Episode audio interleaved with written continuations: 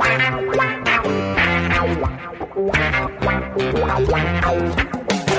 na barreira, correu, o rei atirou, gol! O cara manda a solução, botou na frente a bola, o time sempre chegando a chance de mais um gol! Gol! O Neymar pode bater de primeira!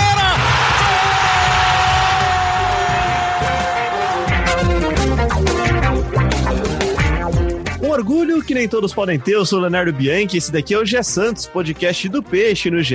Santos que na noite deste domingo, na Vila, ficou no empate 1-1 contra o Fortaleza, um pontinho a mais que deixa o Santos na oitava colocação do Brasileirão com 17 pontos, só que foi o segundo jogo seguido que fica aquela impressão amarga de que com um pouquinho mais de pontaria, o Santos teria saído com os 3 pontos, primeiro um empate contra o Botafogo, né, fora de casa, e agora esse empate contra o Fortaleza, 1-1, um bom time do Fortaleza do Rogério Ceni. Vamos falar dessa partida, claro, mas vamos falar também sobre Libertadores. O Santos vai até o Paraguai para, na quinta-feira, contra o Olímpia, tentar voltar exatamente com um empate, um pontinho a mais só, para garantir a sua classificação para as oitavas de final da Libertadores. O ponto que não foi tão legal assim no Brasileirão será mais do que bem-vindo na Libertadores, né, Jufrida? Tudo bem? Fala, Léo, tudo bem? Tudo ótimo, apesar do resultado até amargo ontem, né, como você falou. O Santos jogou bem mais uma vez, né, Léo? Fica aquele gostinho de que poderia ter sido um resultado melhor justamente pela forma como o Santos atacou, principalmente no primeiro tempo. Mas durante o nosso episódio entraremos em mais detalhes, mas como você disse, um pontinho na quinta-feira vai ser com certeza muito bem-vindo para o Santos. Agora aqui o nosso cara dos troféus, das medalhas. Você trouxe sua foto de medalha hoje aí, Gabriel? Tudo bem? Eu trouxe, mas como é no podcast, não dá pra ver, então vamos que vamos. E aí, Léo, e aí, Bruninho, vamos falar aí desse mais um empate aí amargo, né? Retrospecto do Santos na Vila esse ano deve estar bem ruim, né? Porque é empate atrás de empate, então tá complicado. Deixou mais 2 pontos pelo caminho, mas vamos falar aí também muito de Libertadores e outras polêmicas aí do nosso peixão. Ô louco, já falou que vai ter polêmica, não sei se vai ter polêmica, tá? Mas eu sei que vai ter uma entrevista bem legal do Jufrida com o Madson no final do podcast, lateral direito do Peixe, que eu já vou dar meu primeiro pitaco aqui, a gente fala daqui a pouco. Pra mim deveria ser titular, mas vamos lá. Falando sobre o jogo, gente, tem parecido até que uma sina do Santos, né, cara? Na Libertadores, mesmo sem ter um futebol brilhante, os resultados têm ido muito bem, tem uma classificação encaminhada. Só que no Brasileirão, jogando melhor, com um futebol bem razoável pra bom, pra minha opinião, pelo menos, produzindo bastante, né, criando chances, Jufrida, tem faltado um pouco de pontaria ou de sorte, né? O que faltou para o Santos para sair com 3 pontos? E aí, já começando o nosso papo, se tivesse conquistado 2 pontos a mais, uma vitória no Rio de Janeiro contra o Botafogo e a vitória contra o Fortaleza em casa, o Santos hoje seria vice-líder do Campeonato Brasileiro com 21 pontos. Eu acho que falta pontaria, viu, Léo? Ontem, no segundo tempo, o Raniel perdeu um gol incrível, que na hora que ele perde o gol, ele até olha para o assistente, devia estar torcendo para estar impedido. O assistente levantou a bandeira, mas na verdade ele não estava impedido. Então na hora ali, talvez ele tenha ficado aliviado, mas não tem álibi. Ele viu que realmente perdeu um gol incrível, que talvez desse a vitória ao Santos. O Santos jogou muito bem no primeiro tempo, Léo e Gabriel. Eu acho que foi talvez um dos melhores... uma das melhores apresentações do Santos sob o comando do técnico Cuca. O primeiro tempo foi irretocável. Assim, o Santos, eu diria que o Santos fez muito pouca coisa errada nos 45 minutos iniciais, não só pelo gol, mas a zaga se portou muito bem. O único problema na saída de bola era o Alex, realmente, porque ele é canhoto, estava jogando pelo lado direito, onde ele não está acostumado, então era um problema já previsto com a escalação dele, mas o Santos marcou muito bem. O Rogério Ceni enfiou 2 atacantes nos zagueiros do Santos, o Luan Peres e o Alex. Eles conseguiram marcar bem. O Pituca, sempre que esses 2 atacantes ficavam no mano a mano com os zagueiros do Santos, ele fazia a sobra, ele recuava bem.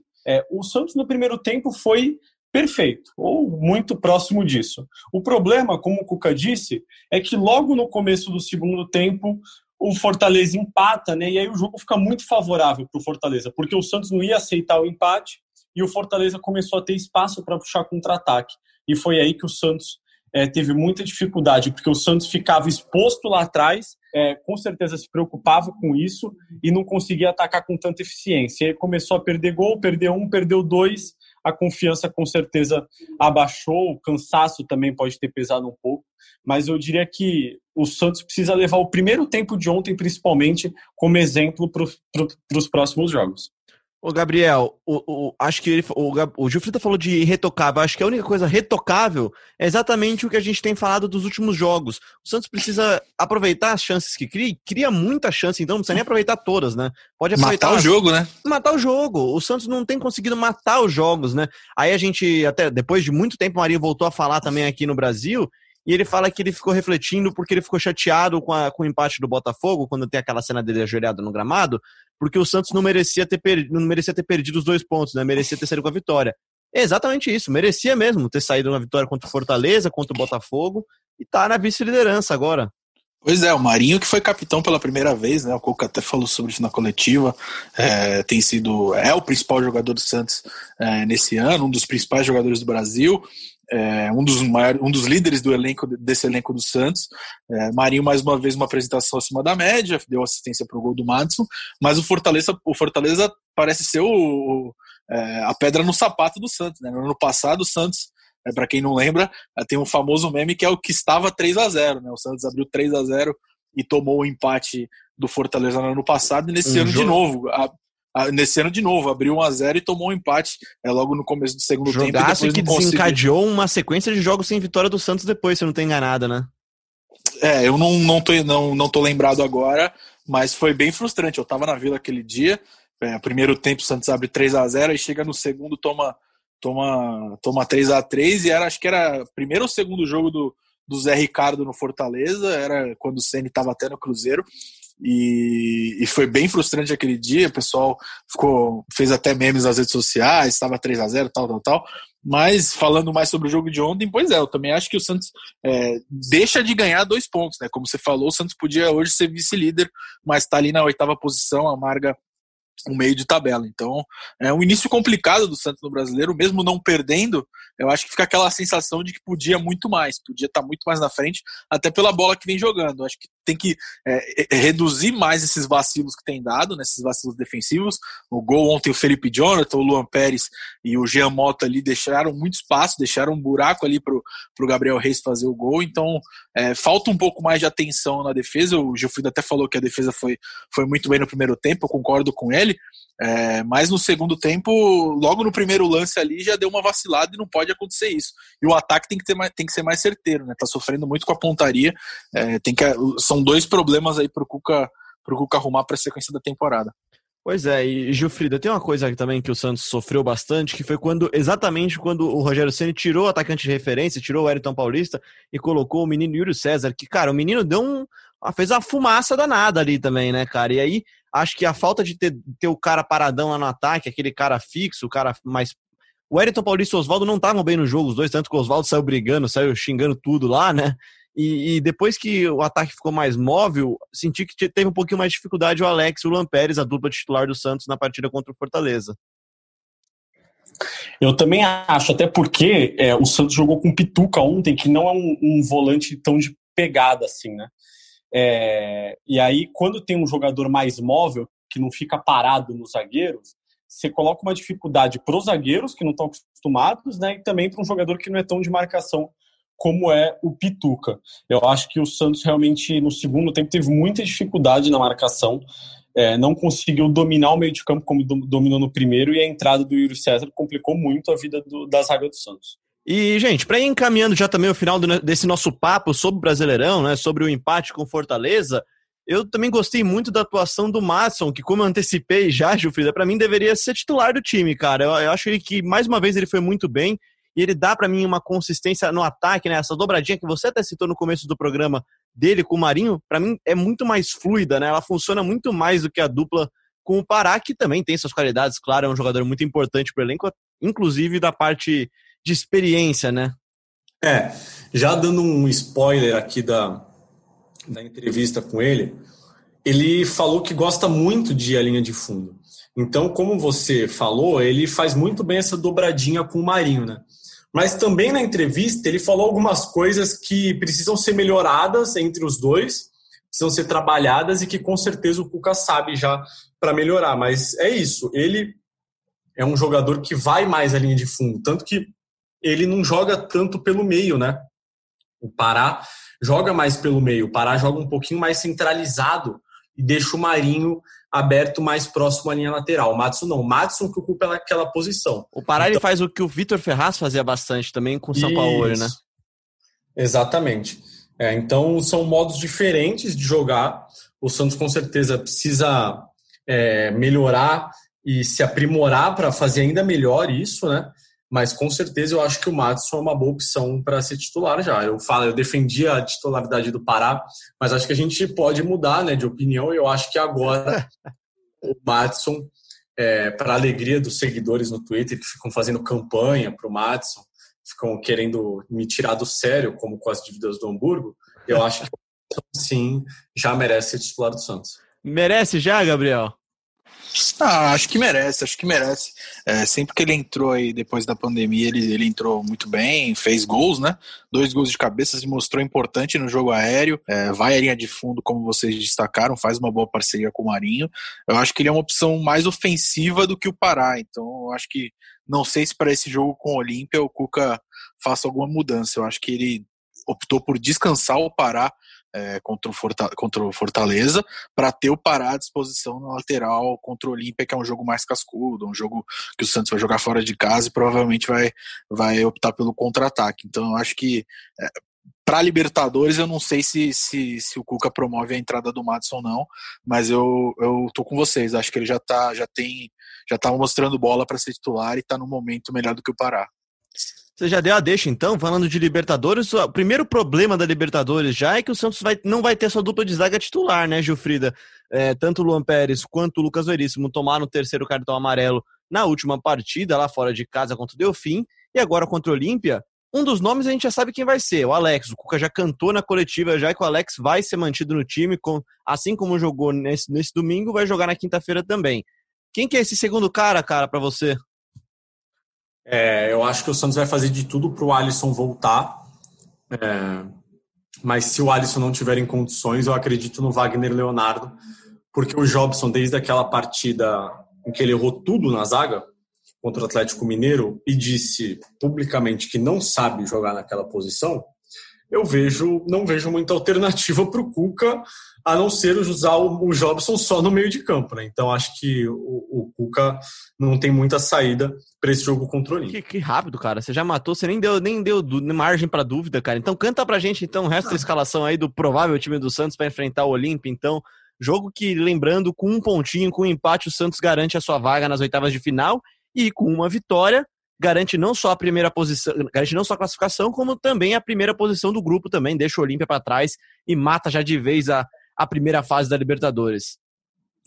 Olha, como você disse, não deixarei dúvidas aqui, falarei para mim qual a escalação que o Cuca vai levar a campo na quinta-feira.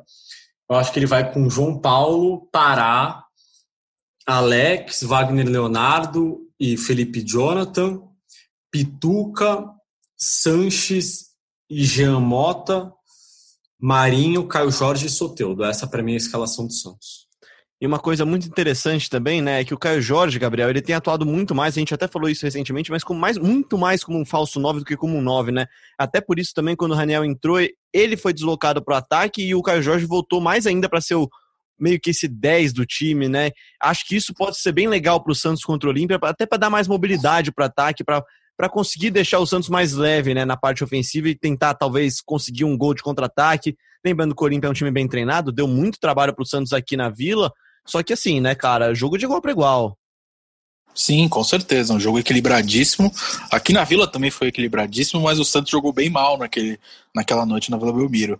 Sobre o Caio Jorge, concordo, acho que ele tá fazendo por merecer essa titularidade dele, acho que ele tá num momento melhor do que o Raniel, que tem perdido muitos gols, mas é aquilo, né, os dois são centroavantes e faz bastante tempo que os dois não fazem gols, né, sem contar o Sacha, fazem 20 jogos que o Santos não tem um gol de centroavante, então tá na hora de fazer um golzinho também, ou ele ou o Raniel.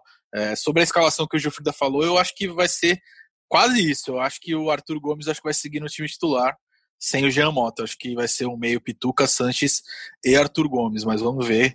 que o Cuca vai armar. Também acho que ele vai fazer a força para ter o Alisson. Mesmo se o Alisson voltasse, eu iria de Wagner, Leonardo e Alex do mesmo jeito. Acho que é melhor jogar com dois caras da posição ali. Mas se o Alisson tiver à disposição, acredito que o Cuca opte por ele também.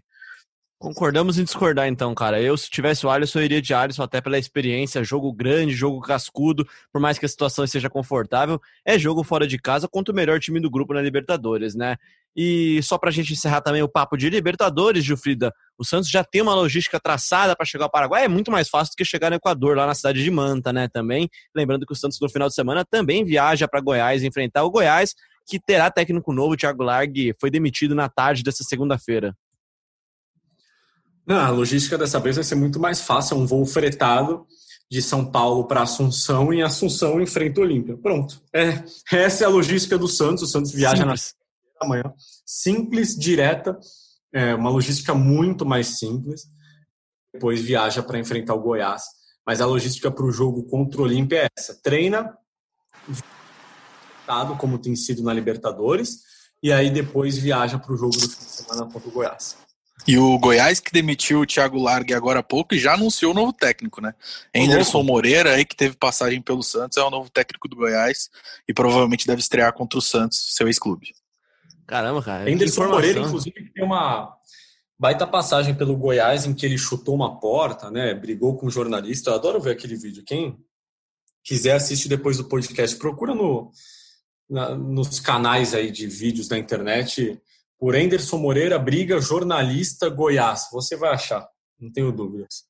Ai, ai. Aqui tem informação de tudo também, aqui, até do Goiás também. No Goiás a gente deixa pro podcast de sexta-feira, então. Para fechar o nosso programa, então, antes da entrevista com o lateral Madson, vamos falar então, também das meninas das Sereias da Vila, que depois de perder a liderança do Brasileirão Feminino, conseguiram se reabilitar daquele resultado ruim da última semana, a derrota do Clássico por Palmeiras, que a gente falou aqui no episódio passado, e passaram o trator em cima da Ponte Preta, atuação de gala, 6-0 no charmoso estádio Urico Mursa, e adivinha, claro que teve gol da Kathellen, já marcou mais 2 gols, agora são 102 gols marcados com a camisa das Sereias, uma baita de uma história, tem aquela campanha muito legal da Kathellen no muro, que aqui no GE Santos a gente apoia também.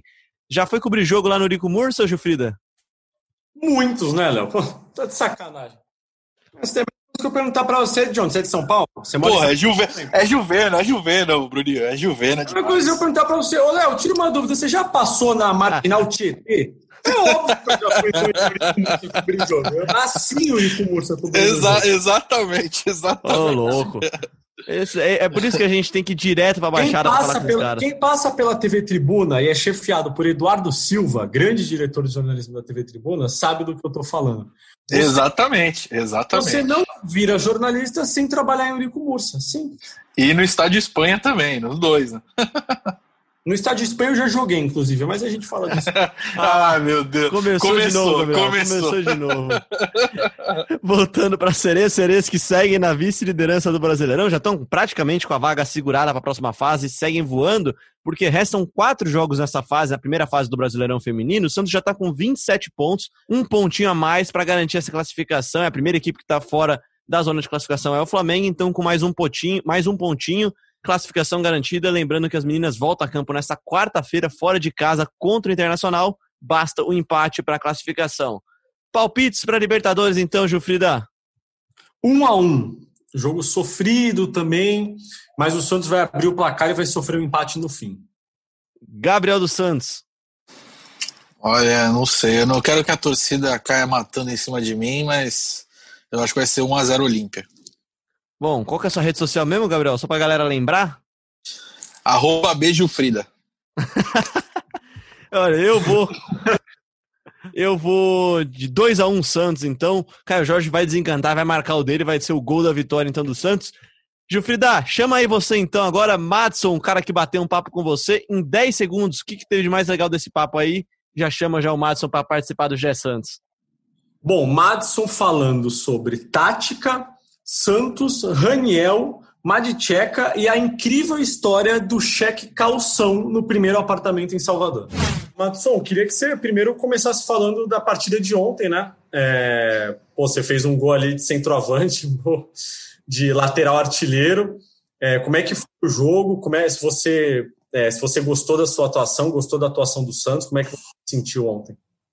Um jogo muito difícil, né? A gente sabia da proposta, né, da equipe do Fortaleza, uma equipe muito reativa aí, tem um contra-ataque muito forte, até pelo desgaste, né? A gente mudou um pouco a estratégia ontem, baixamos aí mais um pouco as linhas, né?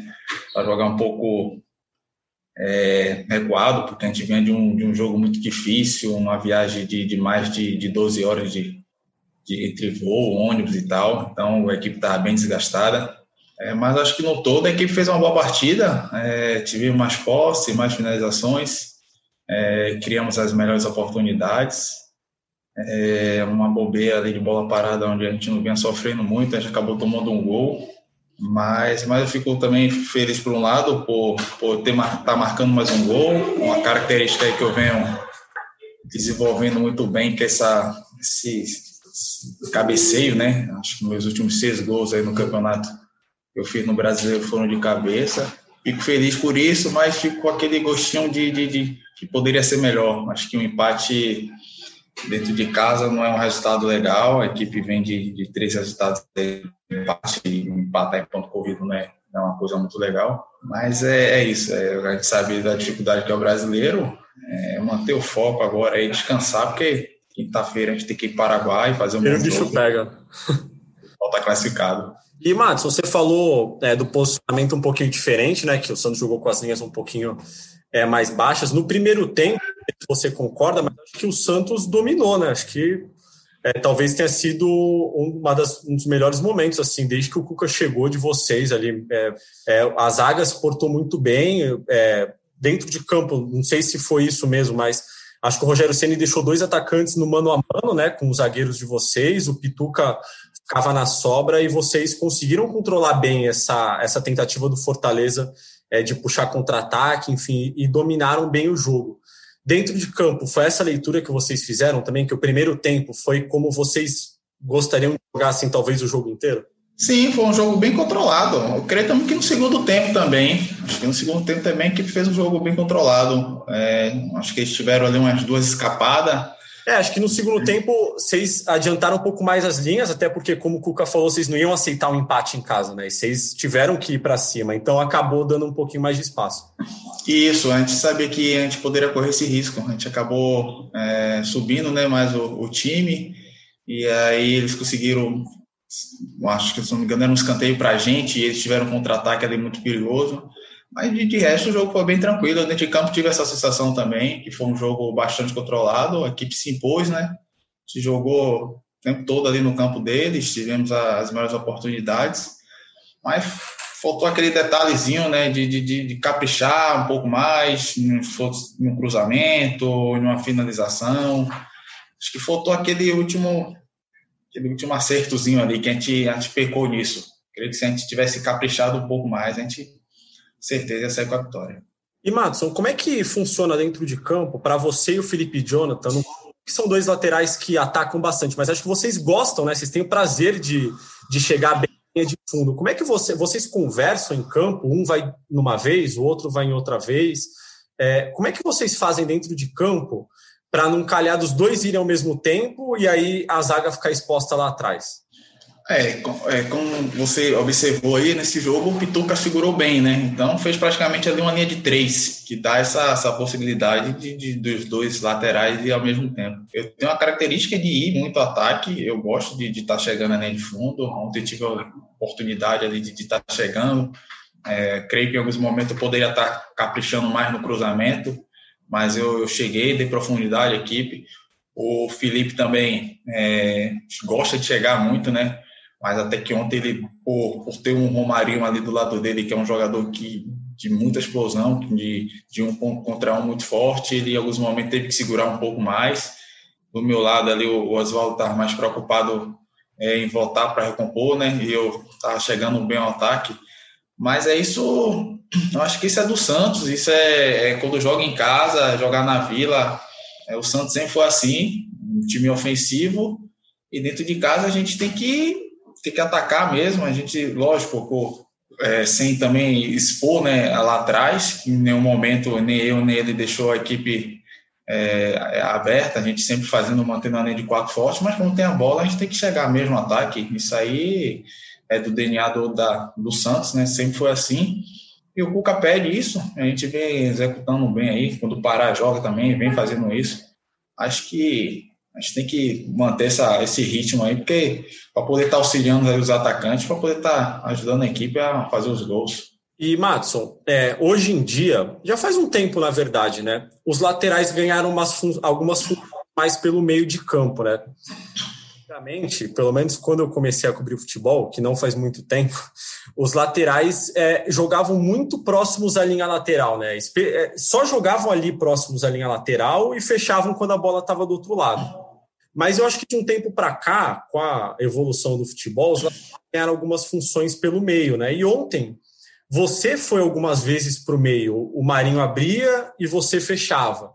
Como funciona isso também? Você também sente essa diferença? Acha que é algo que você, como todos os laterais, tem que trabalhar essa função pelo meio de não só ir à linha de fundo, mas também revezar o Marinho, um jogador que joga muito aberto, né? Como é que funciona isso para um lateral?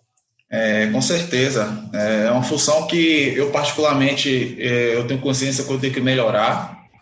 Eu sou um jogador que gosta de atacar muito espaço pelo corredor, e alguns treinadores que eu peguei me pedem também para vir fazendo essa função por dentro. O Cuca vem trabalhando bem isso, de os laterais fechar, né, por dentro e deixar os extremos bem espetados para ficar no 1 contra 1, né, o lateral adversário. Eu fiz um pouco em alguns momentos no jogo, mas eu sei que eu tenho que melhorar, porque toda a minha carreira eu tive essa característica, né, que é bastante forte, que é esse corredor, né, jogar aberto e receber essa bola em profundidade, fazendo a diagonal para o gol. E em poucos momentos eu fiz essa função de jogar um pouco por dentro. Mas eu tenho consciência disso, que eu tenho que evoluir nesse quesito. E isso aí vem conversando com o professor Cuca, a gente está evoluindo e aí a equipe vem a crescer. Como é que é jogar com o Marinho, Madson, que é um jogador que parte muito para cima do adversário, né? Eu imagino que isso, um cara que joga com ele, tem seus benefícios, né? Porque é um cara que está sempre deixando o adversário preocupado, né? Então acaba abrindo um pouquinho mais de espaço. Como é que é jogar com o Marinho ali pelo lado direito? Marinho é um jogador que tem um para um muito forte, né? Um jogador de muita força. Em alguns momentos ali, quando eu estou jogando, creio que ele, em alguns momentos, pode ficar um pouco desconfortável, porque ele tem que fechar um pouco mais para eu passar, né? Porque se ele ficar muito em cima da linha ali, acaba dificultando minha ultrapassagem. Creio que quando ele joga com o Pará, ele tem essa possibilidade de ficar mais aberto, de jogar 1 para 1. Mas a gente vem conversando bastante, em alguns momentos também, por essa preocupação, o Carlinho, né, ficava muito, muito aberto, eu consegui fazer algumas ultrapassagens por dentro, eu recebi algumas bolas. Em várias situações eu lembro do Marinho cortar para o meio e você tá com bastante espaço ali pela lateral, né? Isso, porque o lateral ele fica perdido, né? Porque sabe que se deixar ele com muito espaço, ele vai dominar e vai vir para cima. E ele, em alguns momentos, ele joga o pé trocado, né? Ele puxa essa bola para dentro, tem a possibilidade de cruzar na área, de bater no gol, e isso dificulta muito o lateral. É muito ruim marcar um jogador quando ele joga com o pé invertido, né? Mas a gente vem fazendo algumas variações no jogo. Eu sou pouco aí, é muito inteligente, para cada jogo ele tem uma estratégia bem definida, e o Marinho também vem num momento aí muito, muito bom, muito iluminado, aí, mágico, vem fazendo a diferença para a equipe. E, Madson, eu li a entrevista que você deu para o UOL, né?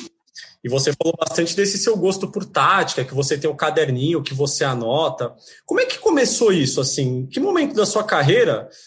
Você é um cara de 28 anos, né? Eu não quero te ofender, mas você não é mais nenhum menino, né? Já tem Libertadores nas costas, né? Já passou por bastante coisa no futebol.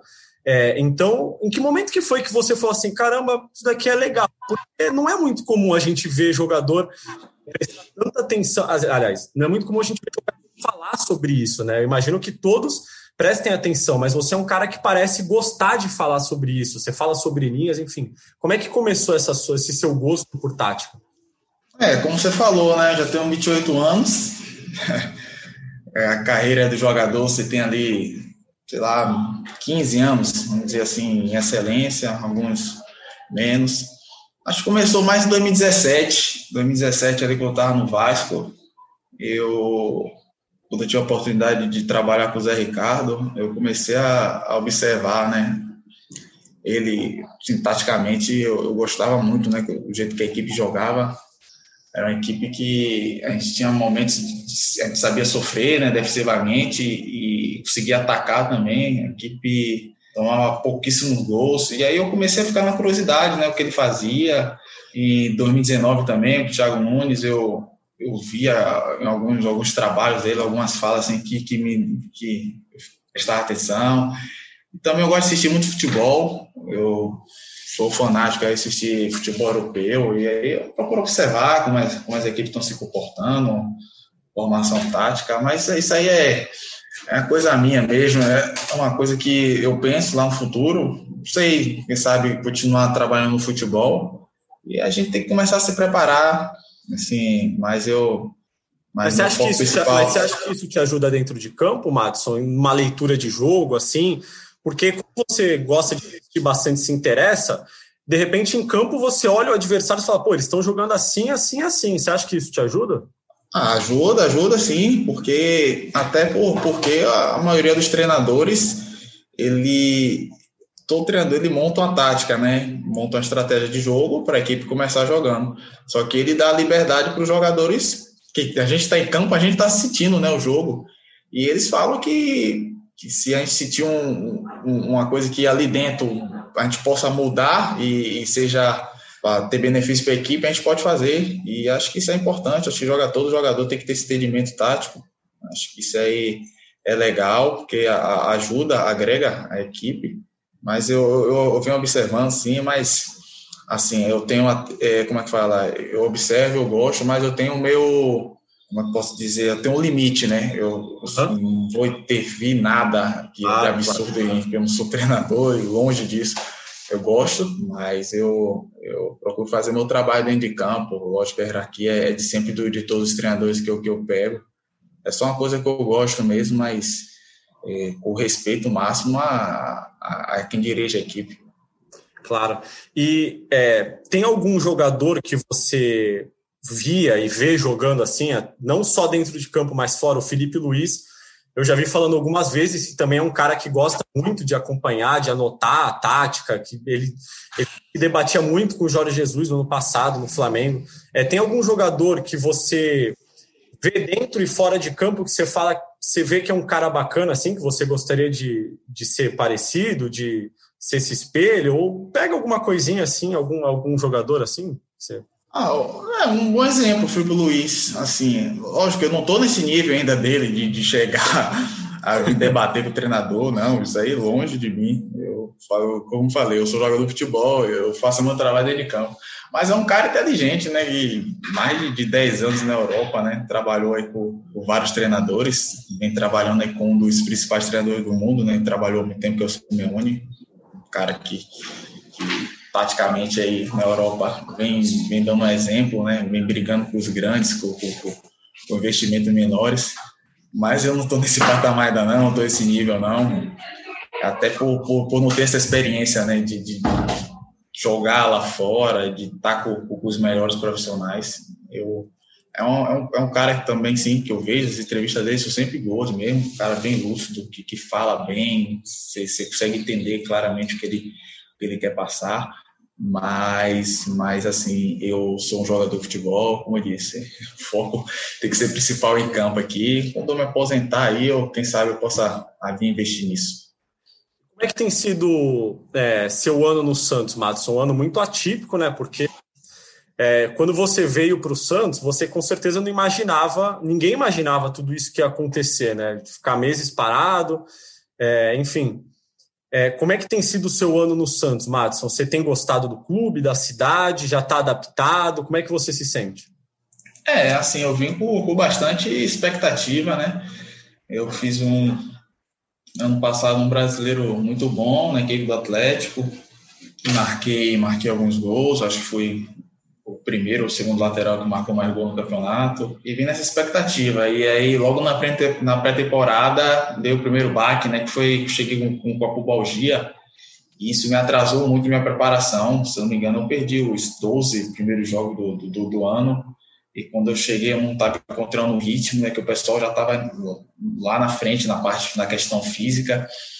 Tive alguma dificuldade em relação ao entendimento também do professor Oswaldo no início, principalmente na parte defensiva, ele pegava um pouco no meu pé, e aí eu tive um pouco de dificuldade, mas depois fui entendendo. Depois veio a pandemia, né? Mas foi bom para mim, que eu pude fazer um trabalho nesses 4 meses de condicionamento físico, de equilíbrio muscular. Isso aí foi importante para mim. Quando eu cheguei zerado, e aí no mesmo nível dos outros jogadores.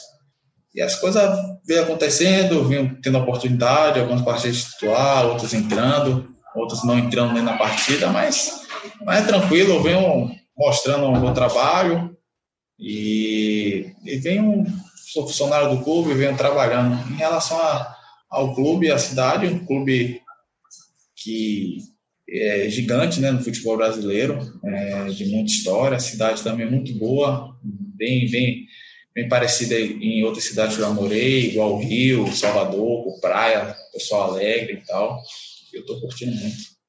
E, cara, como você falou, na quinta-feira já tem outra pedreira, né, que é o Olímpia, não tem muito tempo para descansar, mas é justamente essa correria, o desgaste, que tem dado oportunidade para vários jogadores, né? Como você tem jogado, o Pará às vezes joga, você às vezes joga, outros jogadores têm jogado bastante por causa dessa rotina de muitos jogos. O que vocês já estão esperando para o jogo contra o Olímpia?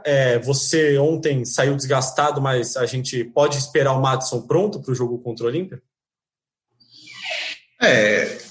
Foi um jogo que ali eu senti uma cãibra, né, na verdade, até por essa questão de não estar com esse ritmo de jogo, né, foi apenas a quarta partida que eu joguei, titular no ano, então o ritmo ainda não para mim, em relação a jogos, né, ainda chegou ali no finalzinho, se não me engano saiu os 36, 37, pegou um pouco, mas eu vou adquirir, vou treinar bastante para suportar, né, jogar o jogo todo. Em relação ao Olímpia, é um jogo de vida ou morte para as duas equipes. O Santos, se a gente com empate, a gente já garante a classificação. Para eles, você tem que vencer, né, as duas partidas para classificar. Um jogo muito difícil, né, igual foi, ou pior vai ser aqui na Vila, onde um jogo de muito choque. Mas a equipe está preparada por todas as dificuldades, os desfalques que a gente tem. O Luan e o Peres não vão jogar aí, mas a gente vai lá para dar a vida, para buscar um bom resultado e voltar do Paraguai classificado. Madson, tira uma dúvida. Depois da pandemia, além da volta do futebol, você teve que aguentar também a volta do Raniel te enchendo o saco, né? Eu queria saber o que você faz para aguentar o Raniel. Essa é a pergunta que não quer... Como é que você aguenta o Raniel? Me explica. Rapaz, pior que não é nem só o Raniel, cara, é que ele tá divulgando, né, as imagens, ele coloca na internet, né, pior que é o grupo todo, os caras parece que gostam de pegar meu pé, eu sou da resenha, mas gosto de zoar e eles param para pegar meu pé, mas assim, é como eu falei, depois do jogo, no intervalo ali, eu sou o cara que procuro... Tá de bem com todo mundo, brinco com todo mundo, cara. Mas já aceitou ali. Magitcheca? Já adotou Magitcheca ou não? Esse apelido, na verdade, é bem antigo. Era bem molequinho lá, quando eu comecei no Vitória, lá, o paisada me chamava assim, aí eu me estressei. Aí pronto, quando você pega e o apelido vai. Aí, como eu falei, aí você vai jogando em teu lugar, que conhece, aí começa a chamar assim. Aí hoje eu com 28 anos aí, um pouco me chama assim ainda. Tendo que aguentar engraçado. Moleque e ficar te enchendo o saco por causa de apelido, né? Pois é, mas a gente leva na esportiva aí, a gente vai brincando, porque a gente sabe, né, que tudo que a gente tá vem passando aí, essa dificuldade toda desse ano. Futebol também é um mundo... É estressante, assim, tem suas coisas boas, mas só quem tá aqui, quem joga, sabe como é que é a pressão que você carrega, né, e... No dia a dia você tem que levar as coisas com leveza, a gente brinca, resenha, Mas até bloqueei ele nas redes sociais. Ele fez, não? Bloqueei, ele fez campanha lá para desbloquear. Aí eu fiquei com o dó dele lá, desbloqueei de novo. Mas é um cara aí que... Cara parceiro, cara do bem, que tá aí. Mas eu levo na esportiva isso aí. E, cara, eu joguei lá no meu Twitter, né? Pra galera mandar pergunta e tal, enfim, pra falar com... Porque, a gente não tem muita oportunidade de entrevistar os jogadores nessa pandemia, assim. E aí um repórter do UOL, que cobriu o Vasco na época que você jogava lá, o Bruno Braz, não sei se você vai lembrar, mas ele falou para eu te fazer uma pergunta sobre calção lá em Salvador. Que ele queria saber sobre a história do cheque calção lá em Salvador.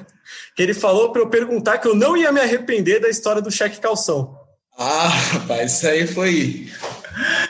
Essa história foi quando eu fui alugar meu primeiro imóvel, né? Eu estava lá na casa dos atletas, e aí eu estava já no profissional, não podia ficar mais lá, porque eu tinha renovado o contrato, subi e tal.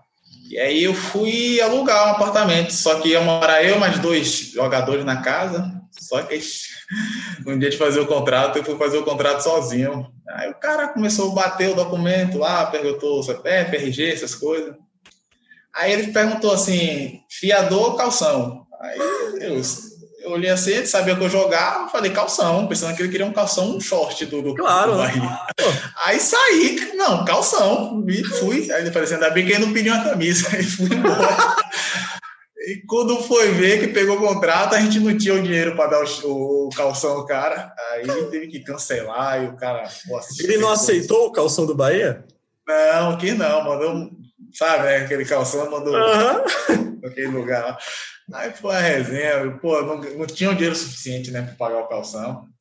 Mas não sabia o que era o calção. Pensei que ele queria um short. Bom, pelo menos descobriu o que é o cheque calção agora. É, agora eu já sei, não erro mais. Pô, as palavras estão diferentes, né? Da escrita, tudo. É, né, exatamente. Pois é, mas a gente vai aprendendo.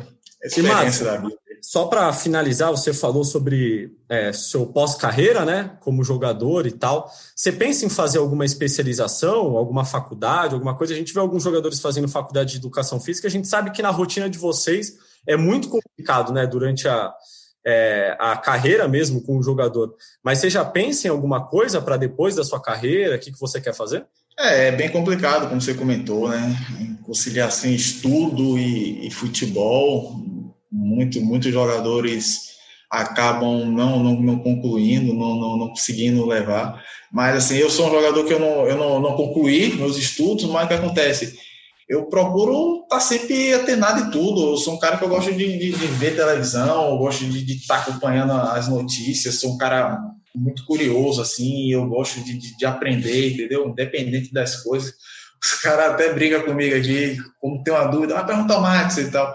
Eu, assim, eu não concluí muito estudo, mas sou uma pessoa, assim, que gosto de estar sabendo das coisas, sabe? Isso aí me interessa. Em relação ao futuro, assim, em relação a estar no mundo do futebol, não é uma coisa que eu pensei ainda. Porque o que acontece? Eu saí de casa muito cedo, né? 10 anos, e tô nessa...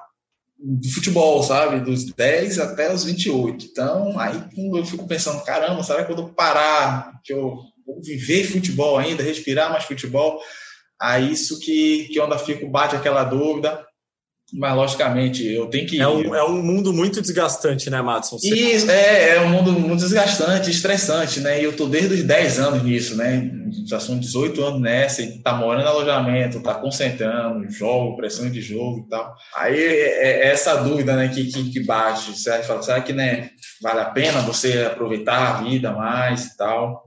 Mas é uma coisa que eu não pensei. Mas, logicamente, que eu tenho vontade de fazer uma faculdade, uma educação física, é um bom caminho, uma administração, algo desse tipo aí, mas para ser muito sincero... O que você gosta além de futebol, assim? Você falou que gosta de assistir TV, assim, o que você assiste na televisão, no geral, assim?